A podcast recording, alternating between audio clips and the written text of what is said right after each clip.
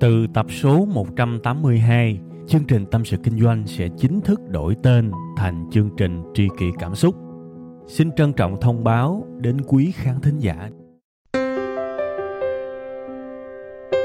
Khi cô đơn tôi thường nghe chương trình Tâm sự Kinh doanh, cảm thấy đỡ, cảm thấy được chia sẻ nhiều lắm. Cô đơn làm gì à? Em hay nghe tâm sự kinh doanh của anh. Lúc cô đơn anh hả? Thì à, em đi chơi về cà phê một mình và cũng thỉnh thoảng nghe tâm sự kinh doanh của anh nữa.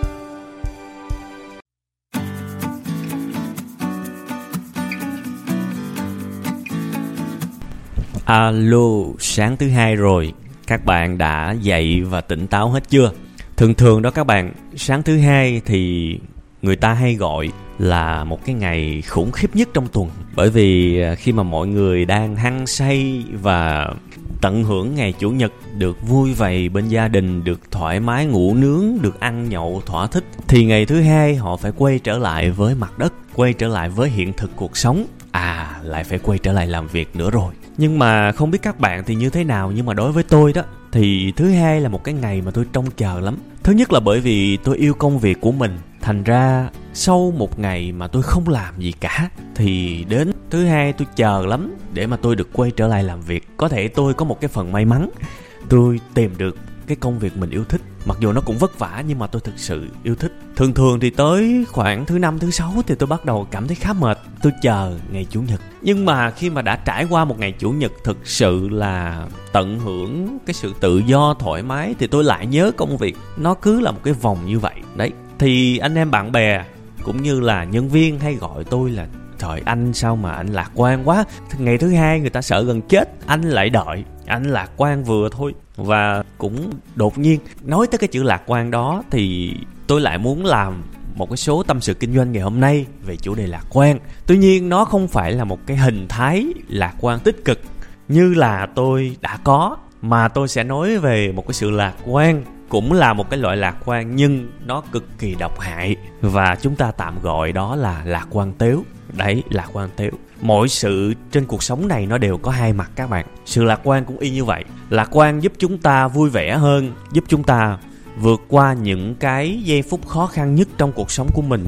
Nhưng mà lạc quan không phải là một cái liều thuốc thần kỳ có thể giúp chúng ta chữa bá bệnh và đưa chúng ta đi đến thành công. Đôi khi lạc quan nó là một cái cú đẩy khiến chúng ta từ ở trên cao rớt xuống đất và thậm chí có thể kết liễu cuộc sống của chúng ta. Và lạc quan tếu chính là một cái dạng nguy hiểm như vậy. Tôi hỏi các bạn là khi nào mà các bạn cảm thấy lạc quan nhất? Nhiều bạn sẽ nói là khi mà bạn cảm thấy tự tin, bạn nắm vững một cái vấn đề nào đó mạnh mẽ thì bạn cảm thấy lạc quan nhất. Nhưng mà tôi không đồng ý như vậy.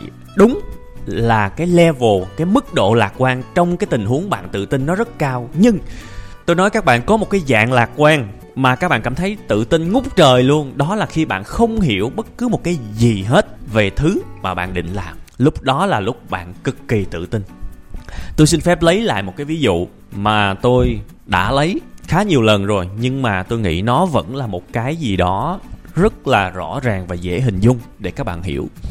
Bây giờ các bạn là một cái người làm kế toán đi. Bạn chuẩn bị nghỉ việc và bạn ra kinh doanh. Thì chả hiểu vì sao bạn cảm thấy bạn tự tin lắm tôi nói thật, bạn cảm thấy là bạn sẽ bán được hàng và bạn có thể trở thành người thành công. Và cái diễn biến tâm lý này tôi nhìn thấy cũng rất nhiều với những bạn trẻ, những bạn lần đầu khởi nghiệp. Cầm giấy phép kinh doanh về, tôi không hiểu động cơ gì mà các bạn tự tin giả man luôn. Thì đó là lạc quan tếu đó các bạn.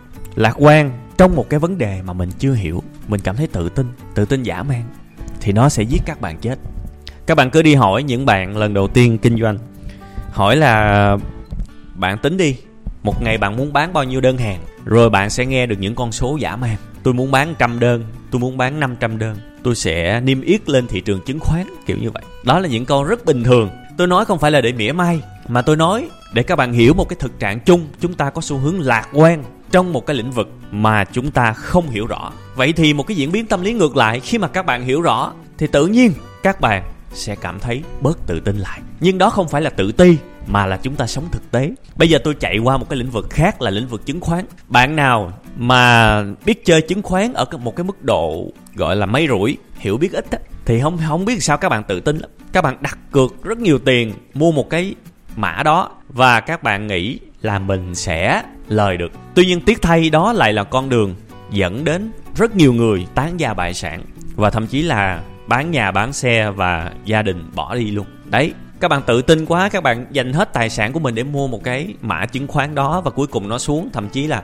nó xuống, nó chạm chạm đáy luôn, thì các bạn chết. Đấy, vì sao mà các bạn tự tin quá như vậy? Bởi vì sự lạc quan tếu thôi. Bây giờ tôi giả sử bạn là một chuyên gia trong lĩnh vực chứng khoán. Tôi nói các bạn là chuyên gia nha. Có nghĩa là một cái người lâu năm trong nghề và là một cái người chơi thắng rất nhiều, chơi lãi rất nhiều. Nhưng mà nếu tôi hỏi chuyên gia đó, anh có chắc về cái mã chứng khoán đó không? Cái mã đó có chắc ăn không? Thì cái lời mà cái người chuyên gia thường hay nói, không bao giờ họ nói cái kiểu là tôi chắc chắn 100% mã đó sẽ lên giá. Không bao giờ họ nói như vậy. Họ sẽ nói một cái câu kiểu như mã này có nhiều khả năng sẽ tăng giá dựa trên những cái phân tích này nè, phân tích này nè, phân tích này nè.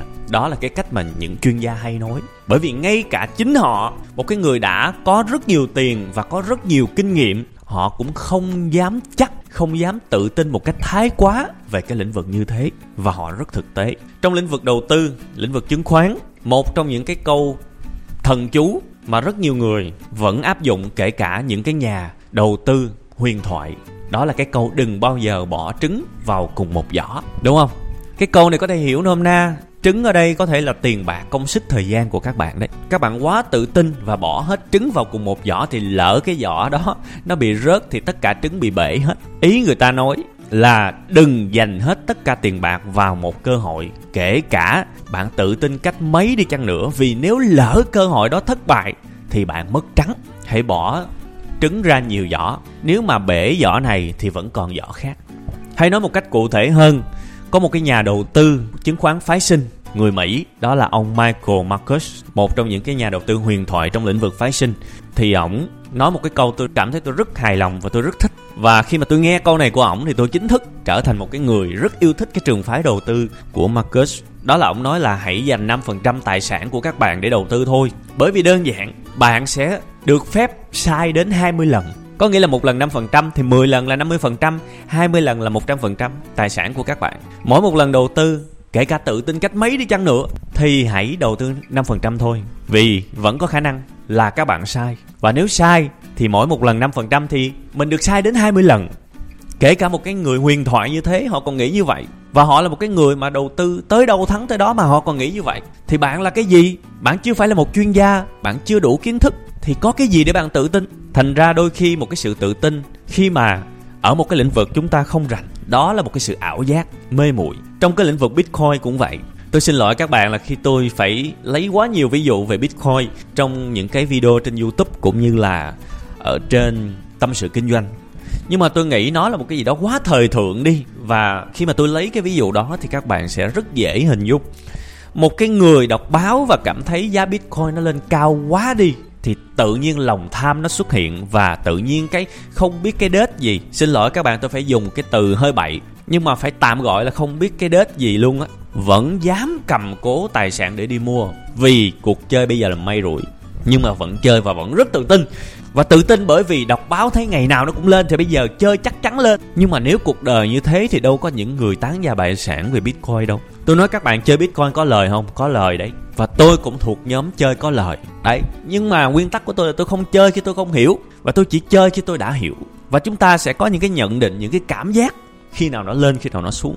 Dựa trên những cái phân tích mà tôi sử dụng từ hai cái phương pháp ở bên chứng khoán, đó là phân tích cơ bản và phân tích kỹ thuật, cộng với một cái phân tích khó hơn là phân tích tâm lý, tức là hai cái nền tảng và một cái dao động, đó là phân tích tâm lý. Thì bởi vì tôi đã có kiến thức ở bên chứng khoán, tôi nhảy qua bên đây, tôi làm bitcoin, thì tôi giới hạn được một số rủi ro. Đương nhiên sẽ có rất nhiều đồng tôi chơi bị lỗ, nhưng tôi vẫn có được một cái khoản cắt lỗ vừa đủ cắt lỗ có nghĩa là khi mà nó xuống quá thì mình sẽ bán đi để mình lỗ ít, kiểu như thế. Và tôi cũng có phương pháp để chốt lời. Có nghĩa là khi nó lên tới một cái mức kỳ vọng thì tôi đã có thể bán nó một cách hài lòng. Thì tất cả những thứ đó là kiến thức các bạn, là kiến thức.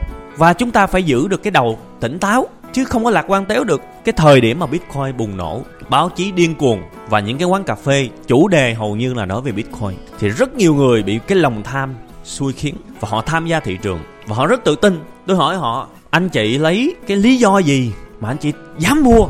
Trong khi kiến thức anh chị hiểu về nó gần như là rất thấp, anh chị chỉ hiểu được duy nhất một việc đó là nếu giá lên thì anh chị lời, nếu giá xuống thì anh chị lỗ. Đó là cái khái niệm căn bản nhất mà các bạn hiểu thôi. Còn những cái công nghệ đằng sau đó, lý do vì sao cái đồng này lên, lý do vì sao cái đồng này giảm, tâm lý thị trường tác động như thế nào, phân tích kỹ thuật, phân tích a, phân tích b, phân tích c thì chả biết cái quái gì cả.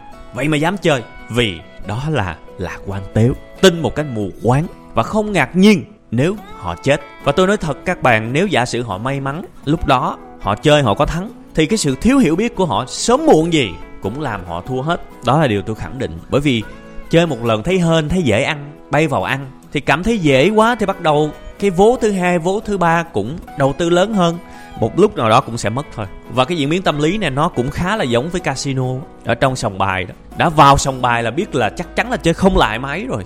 Tại sao cũng có rất nhiều người tán gia bại sản? Bởi vì đó là lạc quan tếu. Họ chưa hiểu đủ và họ vẫn biết là họ có thể thắng được. Và họ tin vào điều đó mà không cần bất cứ một cái cơ sở nào. Thật là kỳ lạ, quá kỳ lạ, thưa các bạn. Vậy nên, những cái bạn nào hiện tại đang chuẩn bị làm một cái lĩnh vực mới một cái lĩnh vực mà mình chưa biết nhiều đó. Và cảm thấy trong người mình lân lân quá, thì hãy ý thức về nó đi các bạn ạ. À. cái sự phê phê của các bạn về một cái gì đó mà các bạn chưa biết rõ, hãy cẩn thận với nó. Vì biết đâu đấy, trong cái sự lạc quan đó, phía trước có thể là bi kịch nha. Phía trước có thể là bi kịch. Đôi khi có rất nhiều hội thảo đến đó, bạn gặp những người, tôi xin lỗi phải dùng cái từ này. Tôi tôi không biết có nên nói hay không nhưng mà thôi, dù sao đây cũng là những cái lời chân thành nhất, có thể nó hơi khó nghe. Nhưng mà tôi nghĩ thuốc đắng giả thật, chỉ cần tôi chân thành thì có thể mọi thứ sẽ ổn. Tôi nói là đôi khi ở hội thảo, không phải tất cả, nhưng mà rất nhiều. Những người sống một cuộc đời không làm ra được cái gì ra hồn thì họ có nhu cầu được gặp những người giống mình và làm một cái điều gì đó, thậm chí là những điều vô nghĩa để họ có một cái cảm giác là tôi vẫn còn sống và tôi bớt vô dụng đi. Thực sự là như vậy. Đôi khi chỉ cần những cái hành động kiểu như là chụp hình, nhảy nhót, mặc áo vest hoặc là tham gia một cái hội thảo nào đó thôi. Kể cả chưa có một cái thành tựu nào, thì họ vẫn cảm thấy vui. Tôi thông cảm. Nhưng trong cái cơn lạc quan đấy, thì bạn phải hiểu bản chất của bạn vẫn còn y như vậy. Bạn chưa có được nâng cấp cái gì đâu. Thành ra nếu mà nghe người ta giới thiệu về cơ hội làm giàu, giới thiệu về cơ hội đổi đời, hãy tỉnh táo giùm tôi. Hãy tỉnh táo giùm tôi. Bởi vì đó có thể biến bạn trở thành một con cừu đấy. Và một con cừu thì không phải là chúa tể con cừu chỉ là con vật cung cấp thịt cho những con vật khác. Đấy, hãy nhớ kỹ giùm tôi. Hãy biết quản lý cái sự lạc quan của mình. Và rất dễ thôi, công thức hai tiêu chí. Nếu bạn cảm thấy lạc quan rất lớn, cảm thấy quá phê về một cái việc gì đó, nhưng việc đó quá mới với bạn, hãy cẩn thận, hãy cẩn thận nha. Tôi đã nói điều này rất nhiều lần rồi và rất nhiều người chết, nên công thức của tôi dành cho bạn cũng chỉ là như thế thôi. Hãy cẩn thận với sự lạc quan của mình. Và tôi hy vọng bạn có thể chiến thắng mọi thứ trong cuộc sống này bằng cái sự thực tế, bằng bản lĩnh của mình, bằng một cái con mắt không màu. Có nghĩa là nhìn thấy được màu đen và màu hồng, nhìn thấy được cơ hội và rủi ro, nhìn thấy được cái tốt và cái xấu của cùng một vấn đề. Chứ không có bị một cái cảm xúc nó phê phê, nó lân lân đánh lừa mình và đẩy mình vào chốn bi kịch. Rồi, cảm ơn các bạn rất nhiều. Và cũng là cái câu quen thuộc chúng ta sẽ gặp nhau vào sáng thứ hai tuần sau một lần nữa các bạn nha